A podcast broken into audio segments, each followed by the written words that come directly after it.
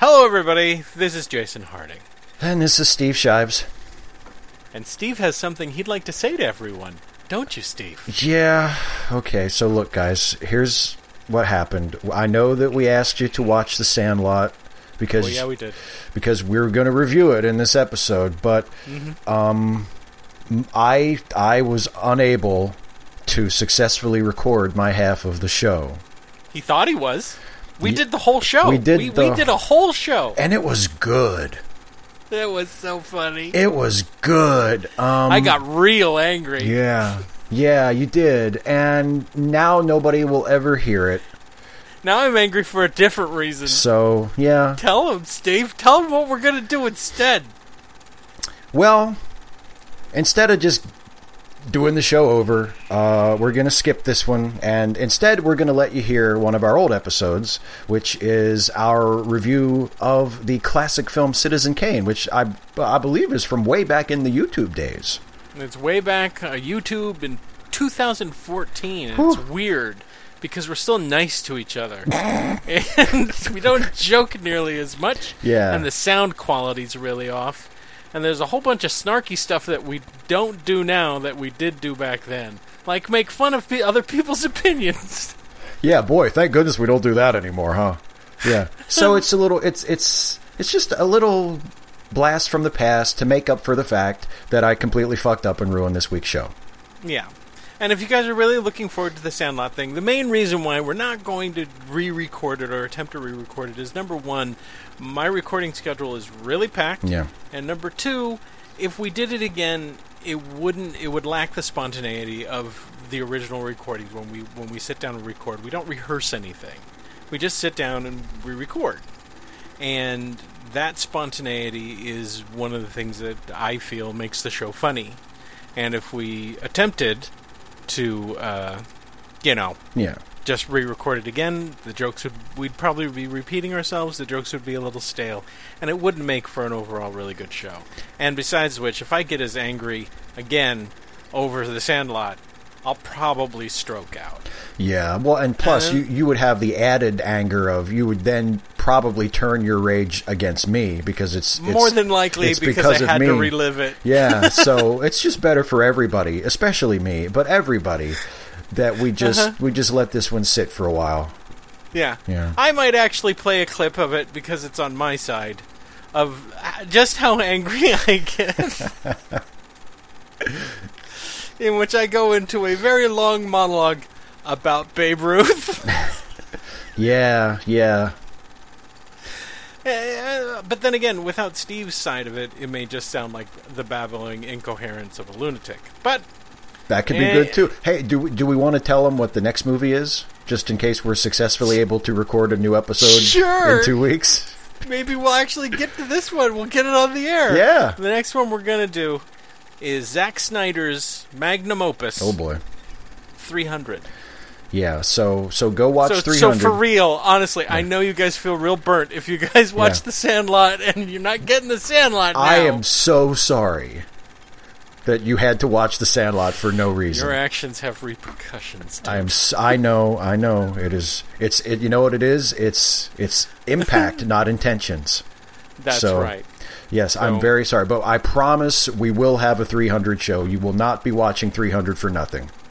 And also know that if you did watch The Sandlot, we did too, so we suffered with you. That you know what? You weren't Yeah. alone. I didn't. you weren't alone. Yeah, I didn't think about that. So you know what? Th- To hell with you people for making me grovel. We had to Oh watch it too. I don't owe you a show. It was a mistake. I didn't do it on purpose. It was a mistake. The hatch just blew! it was a glitch. It wasn't a technical malfunction. Why in hell would anyone believe me?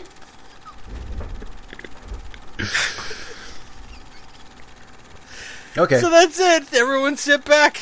Uh, thanks for the non apology, Steve. I am really And sorry, though. gonna I am, in all seriousness, I am very sorry.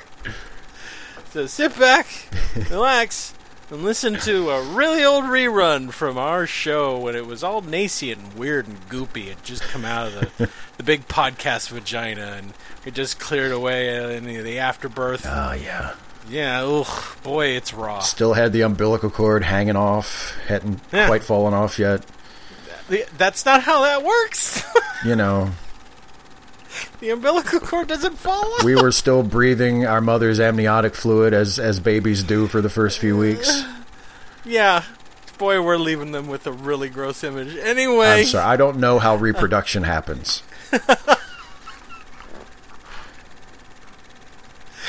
Anyway, guys, thanks for understanding. I hope you enjoy this old repeat, and um, we promise next time 300, or there'll be a new co-host. or you you can look forward to the next new episode of Late Seating, co-hosted by Jason and somebody and else. Andrew. oh, they Andrew, buddy, cross your fingers that the next one screws up too, because this is your shot.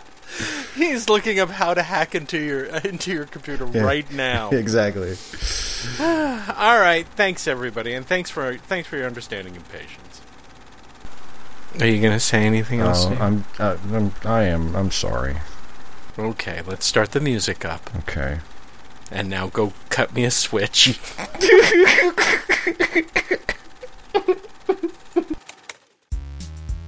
Don't worry about me.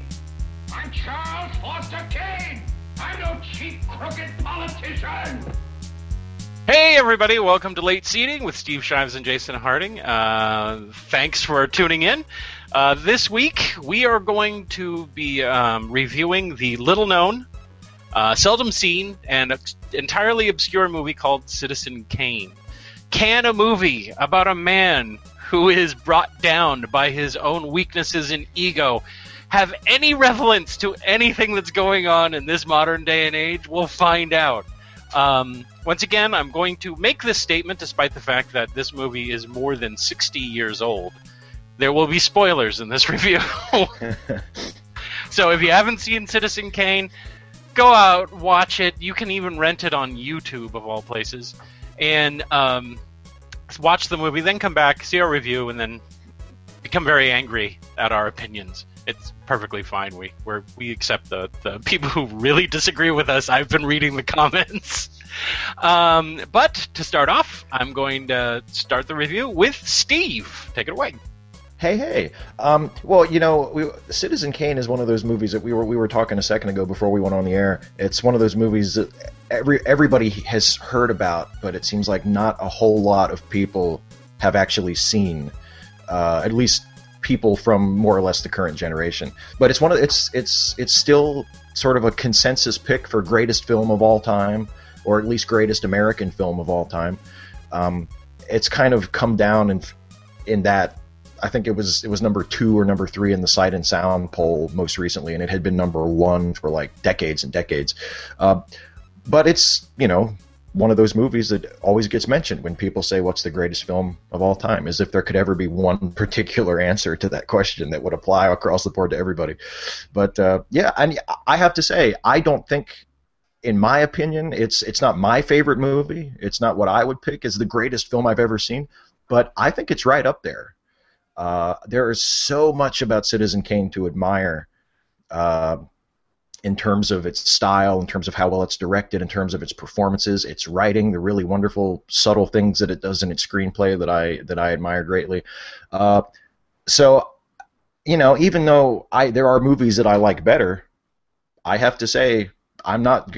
If someone says, you know, Citizen Kane's the greatest film ever made, I'm probably not going to fight too hard you know i could say something i could say well what about you know uh, ikiru or what about uh, you know uh, all quiet on the western front another great film that i love or, or you know uh, any uh, a bunch of other movies but citizen kane if we're going to say what's the greatest film of all time it's not it's i don't think it's actually that bad of a pick um, That's a glowing review. You can put it right on the poster. Not that bad of a flick. yeah, it's you know A good way to spend your Saturday.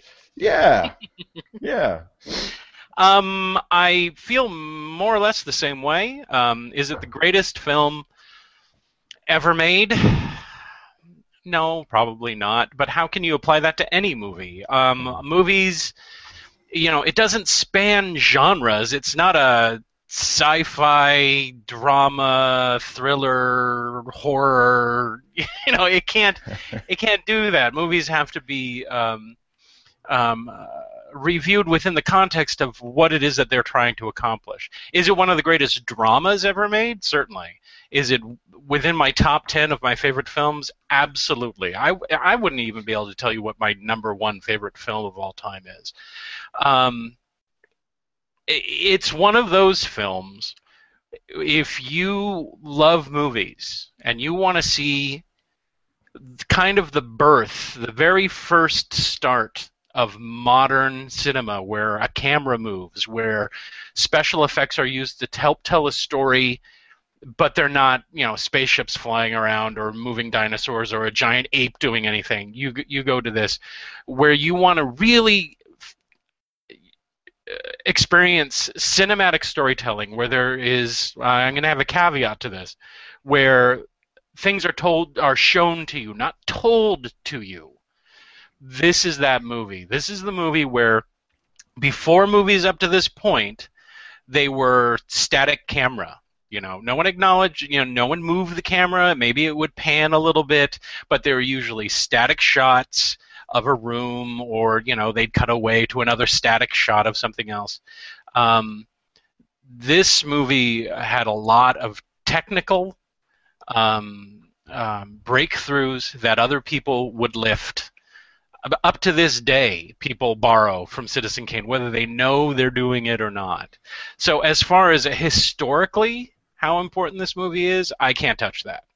Citizen Kane is historically very important because it has influenced most, a lot of the directors to uh, to this point in uh, cinema history. Um, as far as it being a story wise, I have some problems with the way they tell their story. And I, I will say that my biggest problem with this story, um, the way they tell it, is the first, I would say, 10 minutes literally tells you everything that you're going to find out in the rest of the film. It is a it begins with a newsreel story and it beat for beat tells every single goddamn thing we're going to learn in the rest of the film. And I always found that really odd that they would lay out everything that happens in this guy's life and then we would go back and watch it again. I always felt that that newsreel they should have just cut to Charles Foster Kane dead and then cut directly into the people who are who are going to be investigating um, Kane's death and do it from that point on. That way, you leave something for people late, you know, so that you can discover things as you go on.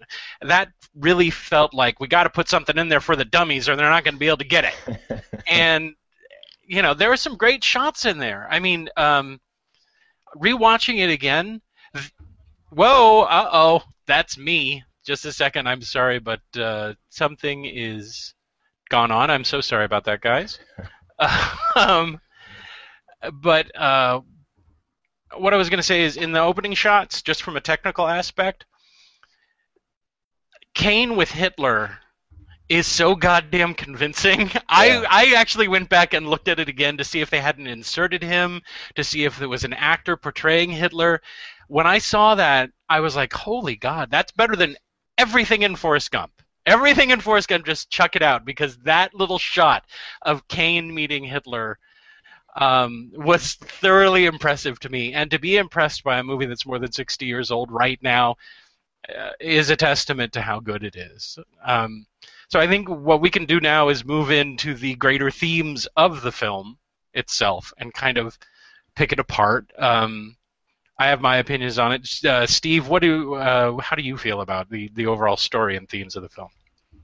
Well, I actually I'm glad you brought up the the newsreel segment at the beginning because I was going to bring that up as what I think is an example of something that the film does really well, which is uh, it you know the old uh, adage of you it is better to show than to tell. Yeah. Uh, well, what Citizen Kane does is it tells us and then it shows us. And what I would say, the way I the way I watch the film, the way I read the film, I guess would be another way to put it, um, is first we get the newsreel version, the public figure version, the Kane, the historical figure, yeah. and then as we get told these things again throughout the mm-hmm. film, uh, we discover more of who he actually was as a person. And we and I, I always uh, to me, there's a really wonderful juxtaposition in this film between Kane that we are introduced to through that newsreel at the beginning, hmm uh, and then when we first see Orson Welles himself. Uh, Yeah. When he's when and there's that beautiful sh- you talk about the great shots in this movie. There's so many great shots in the movie. One of my favorite shots is the the introduction of Welles when uh, he's in the newspaper office and his uh, lawyer, his manager, you know, Mhm. like lowers the newspaper to reveal Yeah. him. Yeah. And there's young 25 year old Orson Welles in all his glory sitting behind the desk, you know, with this kind of a, you know, smug, cocky smirk on his face. Mhm. And it's like, this is the guy yeah. that the newsreel was talking about. This is the, the richest man in the world. This is the tragic historical figure who lived all alone in a castle and blah, blah, blah, blah, blah. I mean, this, that's, this is him. And that's what I like about that. Yeah. I mean, and in a sense, they are double beats because you are told things twice Yeah. but when you're when you when you hear it the second time, it's in the context of more of a uh, of a discovery of oh, okay, but here's who the real guy was. But then Right. there's another there's another layer on top of that. There's so much there's so many complicated things going on here because you always have the issue in Citizen Kane of whether or not you're being told things through a reliable narrator. Yeah, I was just going to say that. The Yeah. reliable narrator really comes into play because there are subtle differences in Kane between who's telling the story about him. Yeah. Oh, yeah. And and that sort of because speaking of the themes of uh, of the movie, one of the major themes in the film, and one of the most obvious themes, is the difficulty that we experience in trying to know other people, especially other people that are separated from us, that are famous people or historical figures. Uh, I mean, that's then that that conflict is introduced right after the end of that newsreel when the Yeah. the reporters are like, well, what you know. The newsreel it tells us all these facts, but it doesn't tell us who he is. You know, tell, the go- go out and unknowable find who he shadow, the shadow news reporters who are never, you know, the main, uh, the basically the lead character in this is in this story. We never get a clear shot of. Right. We get to see a little bit of his face at the very end of the film, but he is so he is so not the story to the point in which he is in shadow or shot from behind or shot from a distance. And that is very much on purpose that he is not he he is the frame on which they're going to hang this movie on. He is the guy who has to go around and do all this stuff. But he's going to turn him into such a non-character that he is basically a silhouette of a all of them are all of the ones that are are doing this kind of uh, investigation afterwards. Um, uh, one of the themes that i i managed to uh, think of that I, f- I feel is is that this is literally every we don't know we never will know who Kane is really Right. because everything is told from a different perspective. This is not Kane telling his story. This is everyone else telling his story. So the, the kind of idea that I got from it was that after death, it is not the things that you accumulated or what you necessarily did in your lifetime. It is what people remember of you when you're gone. Everything about this is told um, as flashbacks, as told by other people in Kane's life. And the end scene, after we've seen all of these people remember who he is, his stuff is being sold off or burned. That's uh-huh. the other thing. Here, here's a man who amassed huge amounts of just stuff. And it all amounted to nothing. The only thing that's left of him are the stories that people are, are, are willing to tell. And whether those stories are accurate or not, that's left that really is left up up to us. Um, you we talked about the unrel- unreliable narrator. Um, the character of Susan changes dramatically depending on who is telling Yeah. the story.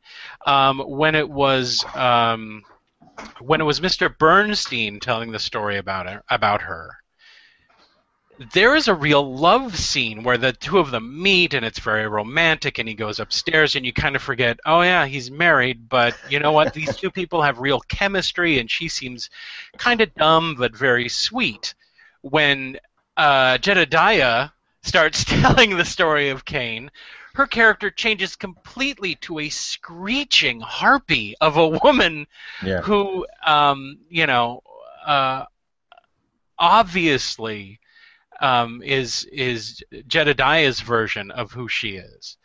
Um, and when you finally get her, when she finally comes forward and tells the story, the character changes again to someone who is born uh, bored and feels that she has become a victim of Kane's manipulation and overbearingness and um, you know it, it, and once again it re- reminds me and, and, and kind of reinforces that idea that you are the when you're gone the only thing that's left of you is what people say about you and um, I don't know if that was intentional. I don't know if that was, you know, they sat down, you know, uh, Welles and uh, Mankiewicz sat down.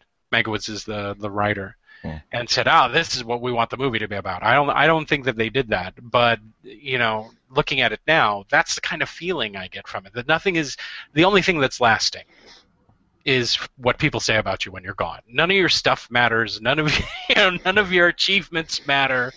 It's just how people, how you, what people you left in your wake.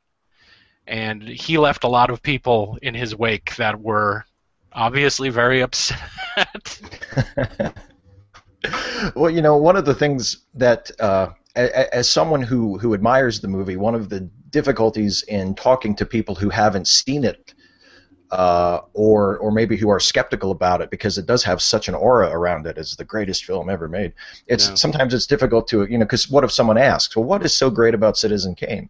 yeah. And short of just short of just saying, well, you just should watch it and decide what you think about it. it you know, it's hard to answer that question short of just showing them the movie. But I think one answer possibly to what is so great about Citizen Kane in a general sort of way is that every time you watch it or even every time you think about it and you explore it and you ask questions about it and you try to pick out themes uh, it the deeper you get into it the more you find that is just fascinating. I mean Mhm. even a simple question of well what is it about? Because that's one of my favorite questions to ask about movies is what's it really about you know because you can always you can always talk in terms of plot or in terms of characters and and I take a very literal reading of that. But what's it really about? What's the filmmaker really trying to say? And there are so many possible answers with Citizen Kane. You know it could Mhm. be it could be uh, the the the fact that what we leave behind ultimately is the impact we've had on other people. You know, it could be the self-serving way that we all sort of rewrite our own lives. You know, the fact that like you said about how the uh, the character of Susan changes depending on who is telling the story, and people sort of alter her and alter themselves to their own benefit or to Mhm. reflect their own point of view, and and as a result, we never really we as the audience can never be sure that we're getting the true story. right. Uh, that's a big part of it. The the the the uh, impact of childhood. You know, Yeah. the the the childhood of Kane and the alienation from his parents and the the know- obvious hatred he has for Thatcher. yeah, yeah. I mean, there's so much going on, and you could you could pick any one of those things or a dozen other things that we haven't even mentioned, yeah. and say that's what the movie's about, and it would be a valid answer. And that's one of the things that makes it such an endlessly fascinating movie. Mhm. And it's and it's it's very watchable. That's the other thing. It, it's extraordinarily you can just it it's not some people I've I've met said oh they feel that they they're afraid it's too highbrow that it's Uh-huh. it's like an art film. This is not an art film. This is an extraordinarily accessible film that anyone will, you know, when you sit down, they will get right away.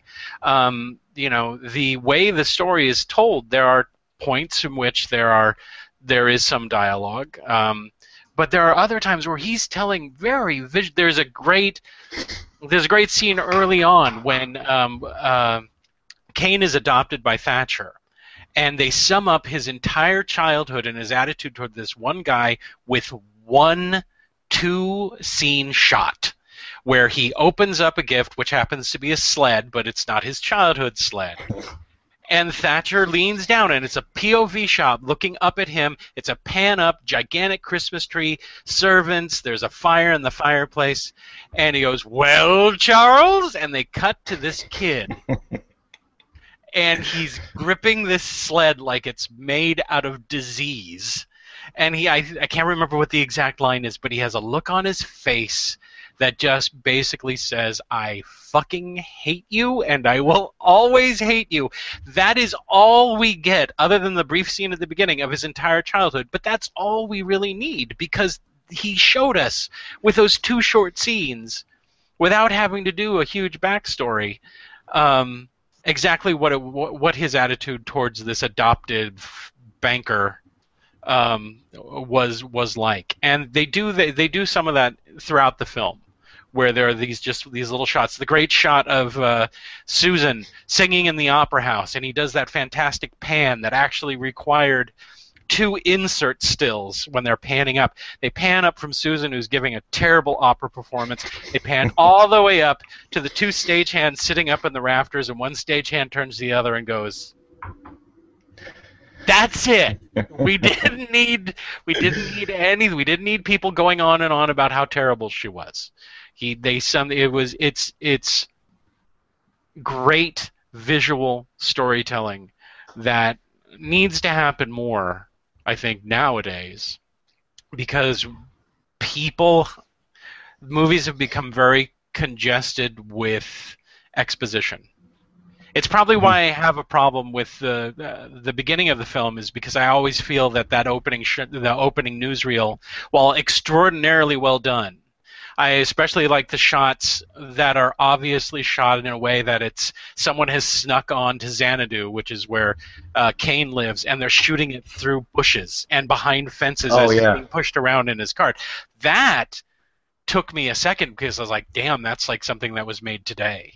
That that feels very that feels very like guerrilla filmmaking for just that shot. Um, uh, but that's one of the reasons why I probably rankle a little bit at the at the newsreel at the beginning because I, I, I feel that it's exposition for the audience's sake. I can see how artistically they could be threading this through like this is what the public believes, and then we're going to go more. Per- it's going to become more personal and more narrow focus, and we're going to reveal what the real story was behind it. Um, I think that from a storytelling perspective, uh, myself personally, if I was telling the story, I would want it to to be fed to the audience as it develops through. Um, Yeah, I, well, I think I, I think that it, it's by sh- by telling us first and then showing us it. Yeah. Uh, you know, it it it is like I said earlier. It is it is sort of a double beat, but at the same time, it's uh, it's fulfilling that theme of well, who was he really? You know, and um, but you know, you mentioned that that awesome pan through the theater or up Yeah. the theater. Um, that's an example of how if your standard that you're judging by is how seamlessly the effects integrate into the story, mhm. then Citizen Kane is one of the best effects movies ever made Yeah. because there are numerous shots that are trick shots that you don't even Mhm. know are trick shots. You know, Yeah. uh, there's there's the the famous uh, crane shot that kind of uh, goes over, floats over the rooftops and eventually pans down through the skylight into, Into uh, the into the the, club. nightclub. yeah. where Susan is, and uh, that's a miniature. hmm Um, there's another one where, uh oh, I think we just lost Steve. So I've got a vamp until he comes back. I'm not quite sure where he went. So I'm just going to mention something, and hopefully he will sign back in. Um, sorry about that, everybody. Um, there is a shot in um, in which uh, Sid, uh, Kane is giving his speech because he's running for governor of New York, and he's going on and on about who he calls boss uh, Jim. He's an existing politician that he feels is corrupt. He has been dogging him in the newspapers. He's uh, going to tell people that he's going to uh, to uh, have him arrested and sent to Sing Sing. And um, there is a shot in which they uh, show uh, Big Jim, the the the uh, boss that he's talking about, while he's giving the speech. The speech is down below. Everyone, you can see the audience, you can see Kane on the podium and all that other stuff, and Jim is in the foreground looking down at that proceeding. That is a composite shot. That's literally, I believe they shot that. Um, they just did an overlay. Most people wouldn't have noticed it, um, but it was. That's also an effect shot, and there are lots of effect shots in uh, in Citizen Kane that you can either you either see or don't see. One of the other things in Citizen Kane that um, uh, most people don't notice at first is that he used uh, a wide-angle lens to shoot most of it. Um, so that when the camera moves, you become hyper aware of the camera. That was a risky thing back then. Uh, um, you know, movies up to that point, they didn't want the audience to think that the camera existed. So um, going wide angle, moving the camera as much as he did because he was constantly panning in, pulling back. There you are. Hey, sorry. That's okay, no problem. I had to vamp. I, I made up a I'm bunch back. of stuff. People think I'm stupid now. I'm sorry. I compared Citizen Kane to Tom and Jerry cartoons. Oh my God! What? no, sorry. Anyway, Uh, I'm no. I was. I just described uh, uh, the effect shot of uh, uh, is it uh, uh, boss uh, Jim Nash when he's looking down at the uh, at uh, Kane's uh, governor's speech where he's when he's running for governor. That's a composite shot.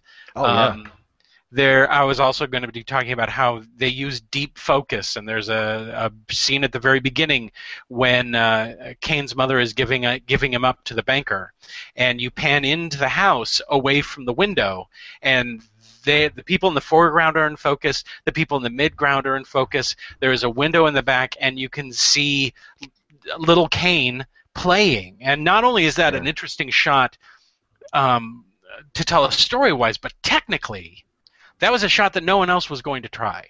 No one else was going to do. Oh, okay, we're going to do. We're going to composite this shot where it pans back, and we're going to do this, and we're going to be able to see the kid in the background. Th- th- That thought went into this film that mostly didn't happen in other films. Well, and you know that that brings up a point I wanted to I wanted to mention is just this was everybody knows the legend. I mean, th- this is Orson Welles' Yeah. first film. This is his very the he he was you know he was a star in on stage and in radio, and this Citizen Kane was his first film, and it's not just that it's such a great movie, it's that it's such an audacious movie.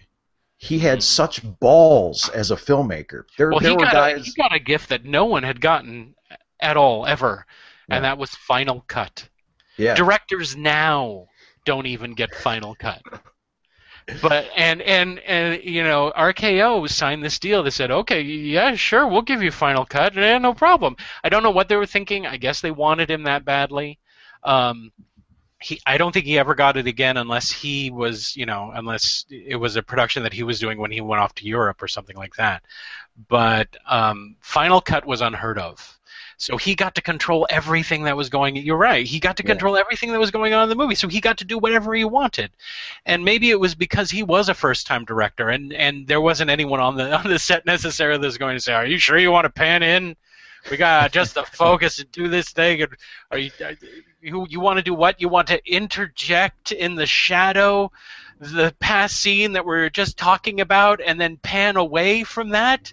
How are we going to do that? And- it was it was kind of like when you see a lot of new filmmakers, whether it's in the 70s um, or the 80s, and they come out with an independent film, and no one has told them that you can't do things. They do Yeah. things that no one else has done. You know, it was kind of like when uh, Pul- uh, Pulp Fiction or Reservoir Dogs came out. Mhm. No one was telling him he can't do what he was going to do when you start splitting up the narrative and scattering it to uh, different characters and, di- and different places. No one was telling Tarantino he couldn't do that. He was very intentionally doing that because no one else was doing it Absolutely. the early films uh, george lucas george lucas wanted to do um, this is related to uh, to Welles because Welles also wanted to do a version of this. Lucas wanted to do heart of darkness and his original idea was to actually go to vietnam and film it. Like Yeah. when it was still being fought. I really wish we still had that lucas. We don't anymore. But um, no. But there was no one really telling him, you know, no. When he was making American Graffiti, there was no one telling him, what you want to do one night in 19. Who the fuck wants to watch that?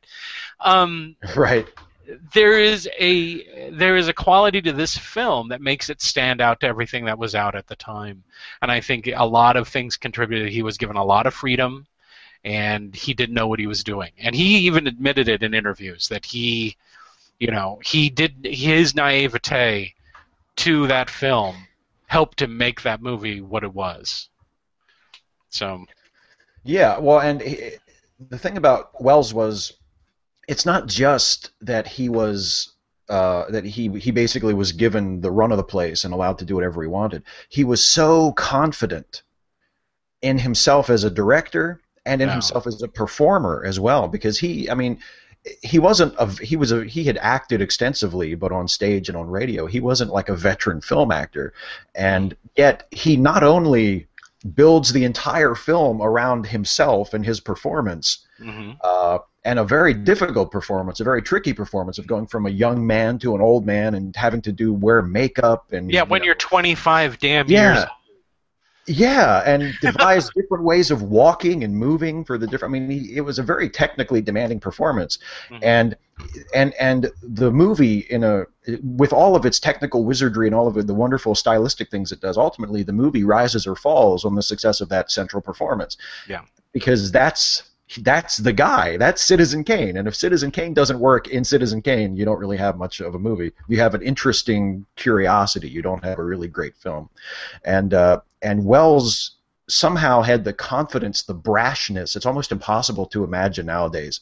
Yeah. Uh, unless you're talking about just someone who's nuts, like Tommy Wiseau, you know, who who thinks that they have what Did it you takes, but they don't just actually. bring Tommy Wiseau into a Citizen Kane review? Tommy Wiseau, I'm sure, would have done that himself. We're, here.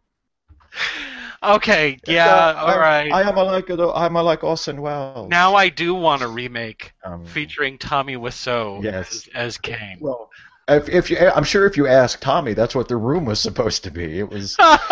um, but anyway, so like Welles, he he doesn't just put himself in the lead role, and he doesn't just make himself the the the tent pole of the entire movie, but he Yeah. puts himself in you know like the musical number at the at the newspaper where you know like the the, Oh, the, yeah, yeah. the Citizen theme the Citizen Kane theme song. You know who is that man? That one. You know, I mean that was I mean the that was It's covered by the White. Stripes. Who is that man? And which is the entire plot of the movie. Uh, yeah, yeah, yeah, and uh, you know, and and he's dancing and kicking, and I mean, it's it's a very audacious performance. he succeeds very well in doing i think what their intention was was that you like kane despite yourself despite knowing what you know uh, what he who he becomes and what happens he is extraordinarily charming. You i mean if you met this guy in real life you would be like the other people who allowed themselves to become close to him become friends ultimately to be betrayed by the very things that you knew you were going to be betrayed by eventually anyway. I mean, Jed, Jedediah knows everything about this guy. He went to school with him, all of this stuff. He still becomes a f- alcoholic as near as I can tell. You know, he he misses the uh, his old friend who had uh, the you know what was it the seven principles Yeah, that, that yeah. they established at the beginning. Um, because uh, I, I, I don't think we really explained this. Kane is a newspaper magnate. He makes his money um, in the newspaper business. He has newspapers throughout the country, but he practices yellow journalism. And it be- wears his his school chum down over the years to the point in which he can't take it anymore. He, he he wants to be sent to another bureau. He doesn't want to be around him anymore. There's a period of time where they don't talk to each other, yeah. and it ends with him uh, firing him and giving him a twenty-five thousand dollar check, which he then tear, which his friend then tears up. It is it is a tragic end to two people who we get to see. You know, they don't just say, "Oh, they were friends." We get to see them be friends. That we get to Yeah. see why they why they're friends and and how he acknowledges that he has problems that you know he's always always been a jerk and he's always you know he no one can stop him and he I thinks very highly of himself. But when you meet Kane especially when he's younger you can't help but go god I would be it would be hard not to be his friend. You know I've had friends like that that I've had to walk away from. It was like they're really great but they're bad for me and they're bad to other people so well, I think that's that's one of the things that that makes Kane such a such a magnetic figure. I mean, uh, obviously the the central part of that is that Welles is just fantastic in the role. Yeah. But you know, yeah, he is. He's he makes him an incredibly likable character, even though you see him growing into this monster. Yeah. And and and I think Welles, the director, and uh, Welles, the the writer, and Mankiewicz, the writer, Yeah. make make him into not just a likable figure, but he, they make him into a genuinely tragic figure. Where even Yeah, though you know when you say monster, I was like, in, it's a very human monster, a Oh, man yeah. who is so consumed by his insecurities and his need to be right and his, you know, desperation to seemingly make people happy, whether they want to be happy or not. you Yeah. know? Yeah, and, yeah, exactly. To to make things the way, you know, there's there's you get a glimpse of it in that uh, that famous montage of him and, and his wife at the breakfast table. Oh my gosh! There, Yeah. there are there are the you know, those whip pans that denote the passage of time, and they get further and further apart. The table gets Mhm. bigger and bigger, and and at the end of that, his wife says, "But Charles, people will think," and then he cuts Mhm. her off short and says, "They'll think what I tell them to think." Yeah. and that's sort of that that's that's almost part of his life's purpose is to Mhm. make people think what he tells them to think to make people happy because he wants them to be happy yeah. and they're going to be happy in the way he makes them happy and they're going to you know he wants to control everything and Mhm. he feels like he has the power to do it so why isn't why isn't the rest of the world cooperating you know Yeah, Jed Uh, Jed says um, when, after uh, Kane loses the election because of a scandal, he says you you know you think people should uh, you know you say people you say that you love the people and you feel that because of that the people should love you. As a matter of fact, as if he, he implies that because I'm giving you this gift, I should there should be reciprocity in that yeah and and um, it, this is one of those movies that doesn't have a villain. Even Boss Jim, who exposes his um, infidelity with uh, with a singer, Mhm. They just don't have him show up and be bad guy. You know, I'm bad guy and I've ruined your your chance at governor. He says out loud, "I have a I have a, a family. I'm trying to save my family, my reputation." And you get this idea that maybe Kane has been persecuting a man for his own political benefit falsely. Kane's seriously talking about sending this guy to jail. yeah And it's we have practically his whole campaign yeah, and we have no gonna send him to evidence. Yeah, we're going to send him to prison. He's Yeah. screaming it down the down the uh, or if you miss the jump cut where he's obviously not saying anything and he's screaming that he's going to send him to Sing Sing. This is one of the little one of the little bloopers in the movie. Um, but you get the idea that maybe this guy is being wrongly accused, or maybe he's guilty of some of it, or maybe he's guilty like Kane is guilty for his infidelity. But he Right. explains himself. He says, "Look, I'm defending not just my, my livelihood or my income or, or my governor's seat. I'm, I'm defending my family." He said, "You know, he put uh, this. He put forward. You know, when my kids see a picture of me dressed as a convict in your newspaper." And it kind of balances everything out. There's no one there's no one in this movie to hate. Not really. His mom's a little cold. but um, other than that, there's no villain here. You know, when you when you first when I, I there was a time where I thought, well, maybe they're thinking that the reporters are villainous because they're they're portrayed in the movie as very shadowy. We never see their faces. The guy Yeah. who's going around interviewing, he's he's a non-entity, and that is not him. That is not a statement on the media saying that they're this faceless evil thing. Although I suppose you could interpret it that way. It's more of a a, a story um, device because these people aren't important. These Right. people uh, don't don't have anything to do with Kane's story. They're trying to find out just like you are. So we're going to make them as transparent and and uh, uh, not. Uh, you're going to have no memory of them after the after the story's done, and that's the point. They're they're just basically there to go around and talk. You know, this one guy uh, Thompson is to go around and talk to people. Um, the other thing I noticed, because I, just watched this again uh, this morning, there are lots of little things that are placed in places very much on purpose. The first time he meets Susan, he's invited up to her her little boarding house room, and they keep showing. Um, they a lot of the shots are through a mirror, and one shot specifically is when she is talking to Kane. Kane can't even be seen, and it's her dressing mirror. And there are pictures, and there's all this other stuff, and perfume, and she's radiant. She's gorgeous in this in this shot. And then right next to her, right in shot, is that frickin' snow globe Yeah. that's, that is used later on, and that's someone paying attention to the story. that is that is someone who's like, oh, this snow globe's important. Let's stick it in here. Oh, that'll be cool. We'll put that in there. Oh, I know. Let's have a dissolve shot from her eye after she gets slapped to the all-seeing eye in the window of the estate. There are lots of little Yeah. you know, subtle, fantastic things in this movie. Um, And a lot of funny things, a lot of humor, a lot more humor than I remember the from. I haven't seen the movie probably in about ten years, um, up until getting ready for this review.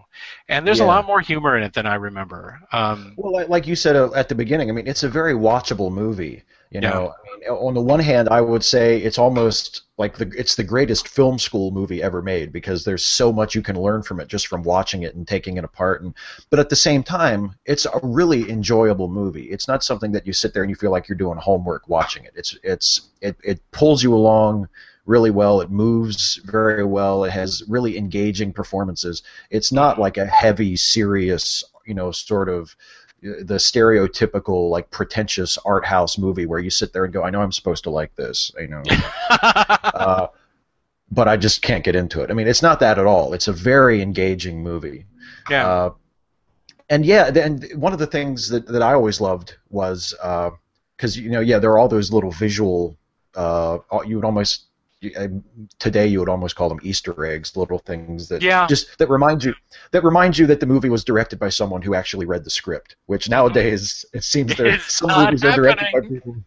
Some people, it seems like some movies just are directed by people who haven't read the script. right. Uh, but uh, but yeah, there's there all there are there are there are many of those, and in that scene on the street when Kane uh, meets When he her, gets before go- yeah.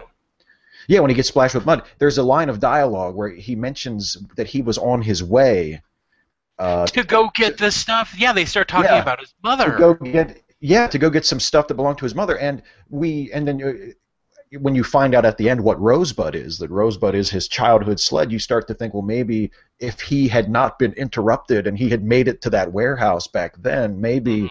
he would have, you know, satisfied that longing or, Yeah. you know, close that loop back then as opposed to on his deathbed.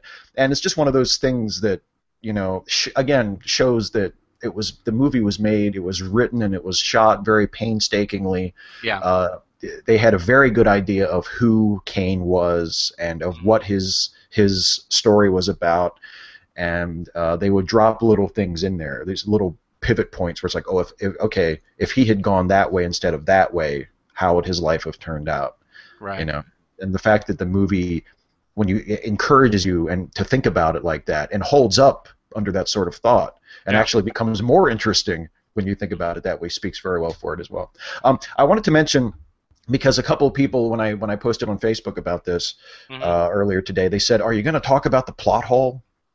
Oh, And Yeah. I, there is one really huge plot hole in Citizen Kane that I personally don't care about at all because when I watch the movie, it doesn't enter into my mind unless I'm thinking about it already. So I don't really think it's that important. But it's who actually heard him say Rosebud.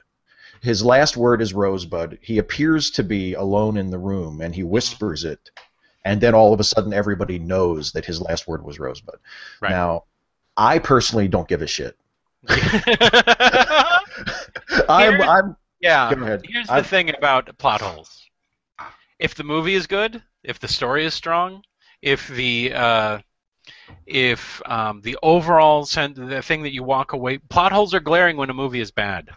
That's When a yeah. movie is good, you overlook them. Raiders of the Lost Ark is filled with a gigantic plot hole that I didn't realize until 20 years after that movie had come out, and I went, "Oh yeah, how did he stay alive outside of a submarine as it traveled across the Mediterranean?" um, plot hole. And here, here's the other thing. The the the the butler says that he heard him say lots of crazy things. Yeah. I hear him say lots of crazy things. Oh, by the way, I'm a scumbag. And and I heard him say Rosebud after he thrashed his girlfriend apartment, and oh no, they got married after he thrashed Yeah. Susan's apartment, and he says he heard him say it after you know in the room, which would imply that he was in the room and that was he was not alone. We don't Right. see his whole room at the beginning of the movie. We just see a close up of his face, the dropping of the the globe, and then the nurse comes in. Um, and then the the butler could have been there and maybe heard it, um, because someone I guess could have been calling it. It, it. It's kind of left to interpretation. If you want to interpret it as a plot hole, fine, but I don't care. I don't. yeah, the to, yeah the the to me the correct answer is that it doesn't matter. Yeah. Uh, I mean, yeah, you, you can you can come up with an with a, a justification for it, or you can kind of you know, yeah, well maybe the butler was in the room. Okay, fine, I don't care. I mean, if if it's if it is a legitimate plot hole and it's something that was just an oversight on the part of Welles, it doesn't matter because uh, yeah, I mean, I I would have put it almost exactly the same way you did. In Mhm. plot holes in good movies don't matter. Plot holes are only important in bad movies. Yeah. Uh, and in a movie like this, in a good movie, um, it's not even uh, it's not even something that you as the audience member, at least speaking for myself, it's not even something that that I as the audience member even have to exert any effort toward. You know, Yeah. people say like, "Oh, you just gloss over plot holes." No, I don't. I just I, the movie does that for me. It's Yeah. a mark of good filmmaking that I don't notice it, and if I do notice it upon further inspection, I don't really care. Right. yeah, that's that's basically that's that that's basically it.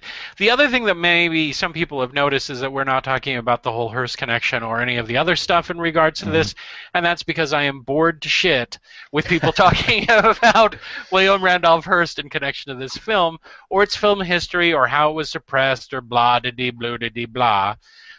This is a review of the movie itself. If you're interested in that, there are a shit ton of documentaries. Um, I have one right here that came in with, with my set of Citizen Kane called The Battle for Citizen Mhm. Kane. Yeah. If you want to investigate that, that's fine. But once we start talking about it, it's not much more than gossip. And we're not here to gossip about movies, we're here to review them. and um, as we're getting closer and closer to the recommendations time, remember the guys, this is a rigidly timed hour of entertainment for you. Um, I would like to, to just do a couple other things, and it always surprises me every time I watch this movie. No music for the for the title of the film. It just says the Mercury Theater, you know, RKO with the deet deet deet, and then it's completely silent for the uh, the uh, Mercury Theater. I can't remember what it, what it says. But Mercury Theater is just white letters on a black screen, and then it says Citizen Kane, white letters on a black screen. Mhm. I've seen it a billion times in a billion art house films, and it surprises me every time because you always expect movies from the 1940s and 1930s to start off with dun dun dun dun and then have the have the wipe where it comes across. And you know it, it was one of those things that you know how many people in 1941's audience when they sat down to watch the movie going oh no the sound's out. Oh Right. where's my where's my big stirring dun dun dun dun? Um and there was one other thing, and now I can't remember because I'm so tickled about the the opening of the movie. well, I you know the, the the thing about the movie that I love uh, stylistically probably the most, and we've we've talked about it here and there, but I don't think we've ever quite uh, nailed it down. Is just I love the way, and there, he does it in so many different ways. I love the way Welles as a director makes use of the space. Uh, he does it with the camera movement that we've mentioned. He does it with the with the way he shows his sets. There are multiple very important scenes in this Mhm. movie that make use of enormous interior sets. Oh yeah, Uh, there's the I, I, the uh, the vault when Thompson goes to read uh, the, pa- the the the the chapters from. oh the gigantic room, the gigantic Yeah, it's the- room. yeah.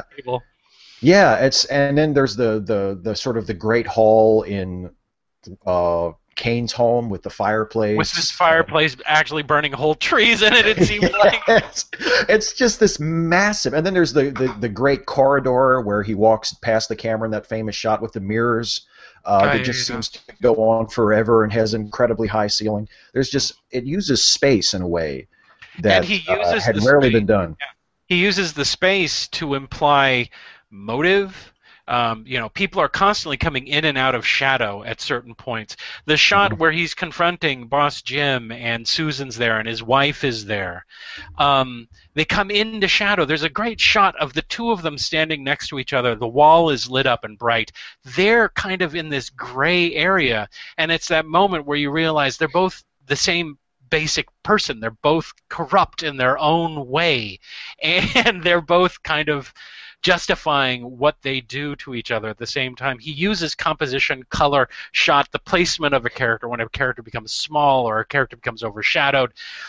There's a, a scene where Susan is complaining that she doesn't want to do this. She didn't want to become an opera singer. She's being, you know, she's being horrible things, and he's he's going along with it. He's just blah blah, and then he gets exposed by this thing in his past, and he just steps forward and he's he's being very direct, and he's gonna you're gonna do it because I say you're gonna do it, and her face falls into sh- uh, falls under his shadow. He's not even in Mhm. shot, and her you know that he that kind of storytelling doesn't get told anymore.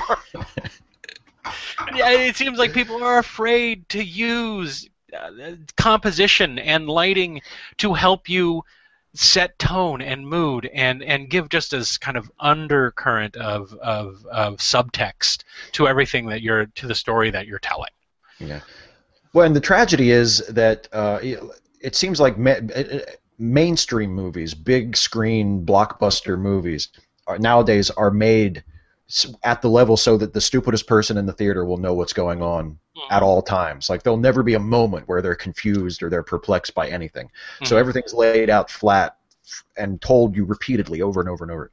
And the the tragedy of that is, as Citizen Kane I think demonstrates, you can make a movie that is rich and complex and subtle and, and uses all the tools available to a film director to Mhm. tell us these things or to show us these things without just having characters talking about it or having it just flat out be told to the audience. And you Yeah. can do it in a way that still allows you to make an open, engaging movie where uh, it, it doesn't feel remote and it doesn't feel stodgy or you know cerebral. It's, it's still a very charming, charismatic, uh, gripping movie, but it And has it- all these things going on. Yeah, and human to a point in which anyone will get it.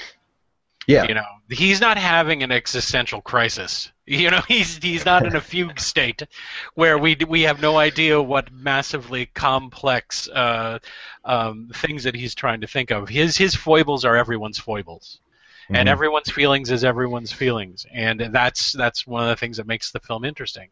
So uh, to sum up, real quick, is Citizen Kane the greatest movie ever made? In my opinion, no, but it is one of the most important films ever made, um, especially to cinema today. And that's saying a lot for something that was made so long ago. You, if you if you see Citizen Kane and then you watch movies after that, you will start to see where things get lifted. There's stuff from Raiders of the Lost Ark that are in this movie. The the the, the above shot of all of the the, the merchandise and everything else. Um, things get lifted from this movie all the time and um, I highly recommend that you, if you have not seen it and you love film, to go out and see Citizen Kane. And if you have seen it but you haven't seen it in a long time, see it again. It's everywhere. Um, it's two ninety nine on on on Yeah. YouTube. It's two ninety nine on on uh, Amazon, which also speaks volumes for the fact that it's not an Amazon Prime. You still have to pay for it to get to be able to watch it.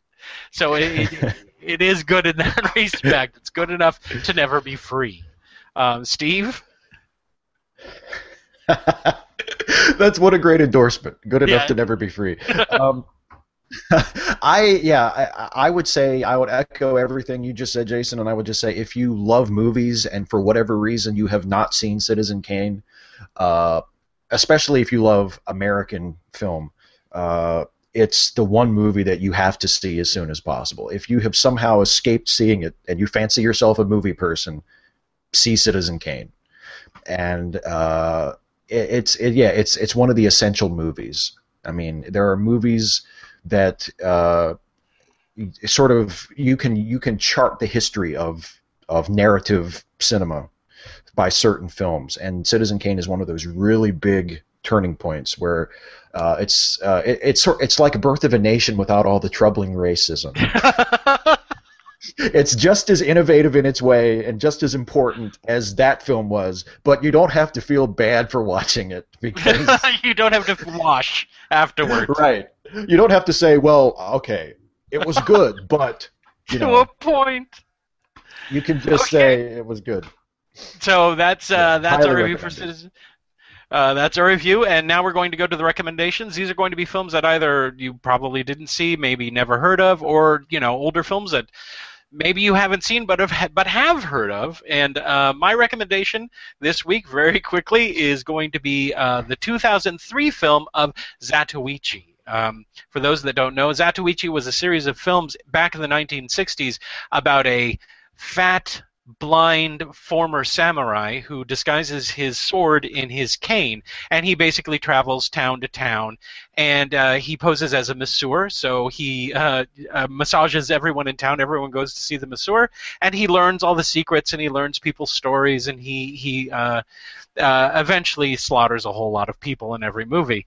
Um, in 2003, Takeshi Kitano um, brought back that character and made Zatoichi. It I'm going to do this really quick because I want uh, Steve to get his recommendation. Um, it is violent. Uh, The CG effects are, are kind of bad, but the story is one of the things that ge- that, really kind of uh, ropes you in and pulls you in. It's a more modern story. It features characters that were never featured in the in the the, the series from uh, the 50s and 60s. Um, uh, Beat Kitano is uh, the guy who plays the lead in the film. He plays Zatoichi. He does a fantastic job. There are a lot of supporting characters that do a great job. If you want to watch a blind man kill a shitload of yakuza and get a musical number at the end, go see Zatoichi. You can. I right now I think it's. Um, on uh, Netflix, I think. I'm not sure, but uh, go see it. That is spelled Z A T O I C H I, uh, 2003. Steve? Well, I would. I'm going to stick with Orson Welles uh, for my recommendation, and I'm going to recommend one of my favorite Welles movies that maybe not everybody has seen. Uh, it's from the same era as Kane. It's still sort of young Welles, uh, and it's a, it's another film that he himself directed, and it's called The Lady from Shanghai, and uh, it co-starred Welles's wife at the time, Rita Hayworth, and it also Ah, has another. God, what a lucky son of a bitch. I know, right?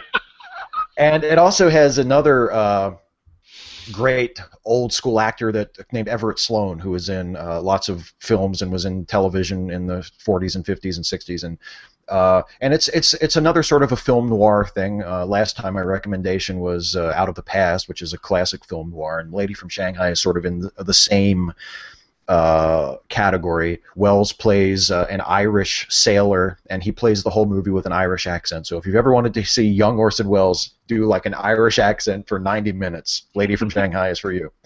Uh, and and he gets involved in like a murder plot. There's a, a, a rich lawyer who wants Welles' character to uh, to help him fake his death, and then they're going to frame someone else for it. And it, it, it, it all gets very mixed up and complicated, as film noir plots tend to do. Um, but the real reason to see the movie, other than just the joy of seeing Orson Welles as a, a young, vibrant, incredibly charismatic performer, uh, is the the climactic scene that takes place that is staged in a, a hall of mirrors. And uh, Welles, as a director in Kane, used mirrors just incredibly well for that for for a, a couple of shots, particularly the the corridor shot where he's walking down the hall and he's sort of multiplied into infinity by the mirrors. Um, there's uh, an even more surreal, very complicated uh, staging of of a, a shootout in a hall of mirrors at the end of The Lady from Shanghai that is a really influential, very, very, very much imitated uh, shot series of shots, and it's so well done. It's the way he uses mirrors to create. Uh, um, like multiple frames within the frame, or to to do uh, lap dissolves or double exposures with one person in the mirror in the foreground and another person in the mirror in the background. Uh, it's just a really, and again, it gives it a very surreal effect. Uh, so I would recommend the movie, the whole movie, just for that. Uh, but the movie itself is a really good example of film noir and of young Orson Welles too, uh, and him uh, still able to to direct a movie and more or less do his own thing before he kind of hit that skid part of his career where he had trouble doing the movies he wanted to do. Uh, but yeah, that's my recommendation, The Lady from Shanghai, and it's available on Amazon and Google Play. Uh, you, you, have to buy it. Unfortunately, it's ten bucks. You can't just rent it, but uh, it's like well we said. It. If it's if it's so good that it'll never be free. exactly, but it's well worth it. So. All right, guys, that's it. Thanks for joining us again. Um, uh, we love doing this. Um, I know a lot of people are expecting us to review things like Edge of Tomorrow and a bunch of other boring bullshit that's out in the theaters right now, but I would rather gouge my own eyes out than review a Tom Cruise movie right now. If it turns out it's going to be good, then I'll see it on DVD, Blue, download, whatever. um, but if you guys have a recommendation for something that you want us to review, whether it's currently out now or in the past, uh, please leave a comment down in the comment section. I promise I read these things, even if you disagree with that. in fact, I like it when people disagree with us in regards to our reviews. Um, so, speaking for myself, thank you for tuning in. Steve, do you have anything to say to the, the audience before we leave? Thanks for watching, everybody. Thanks, everybody, and uh, enjoy the rest of the afternoon and go see a movie this week.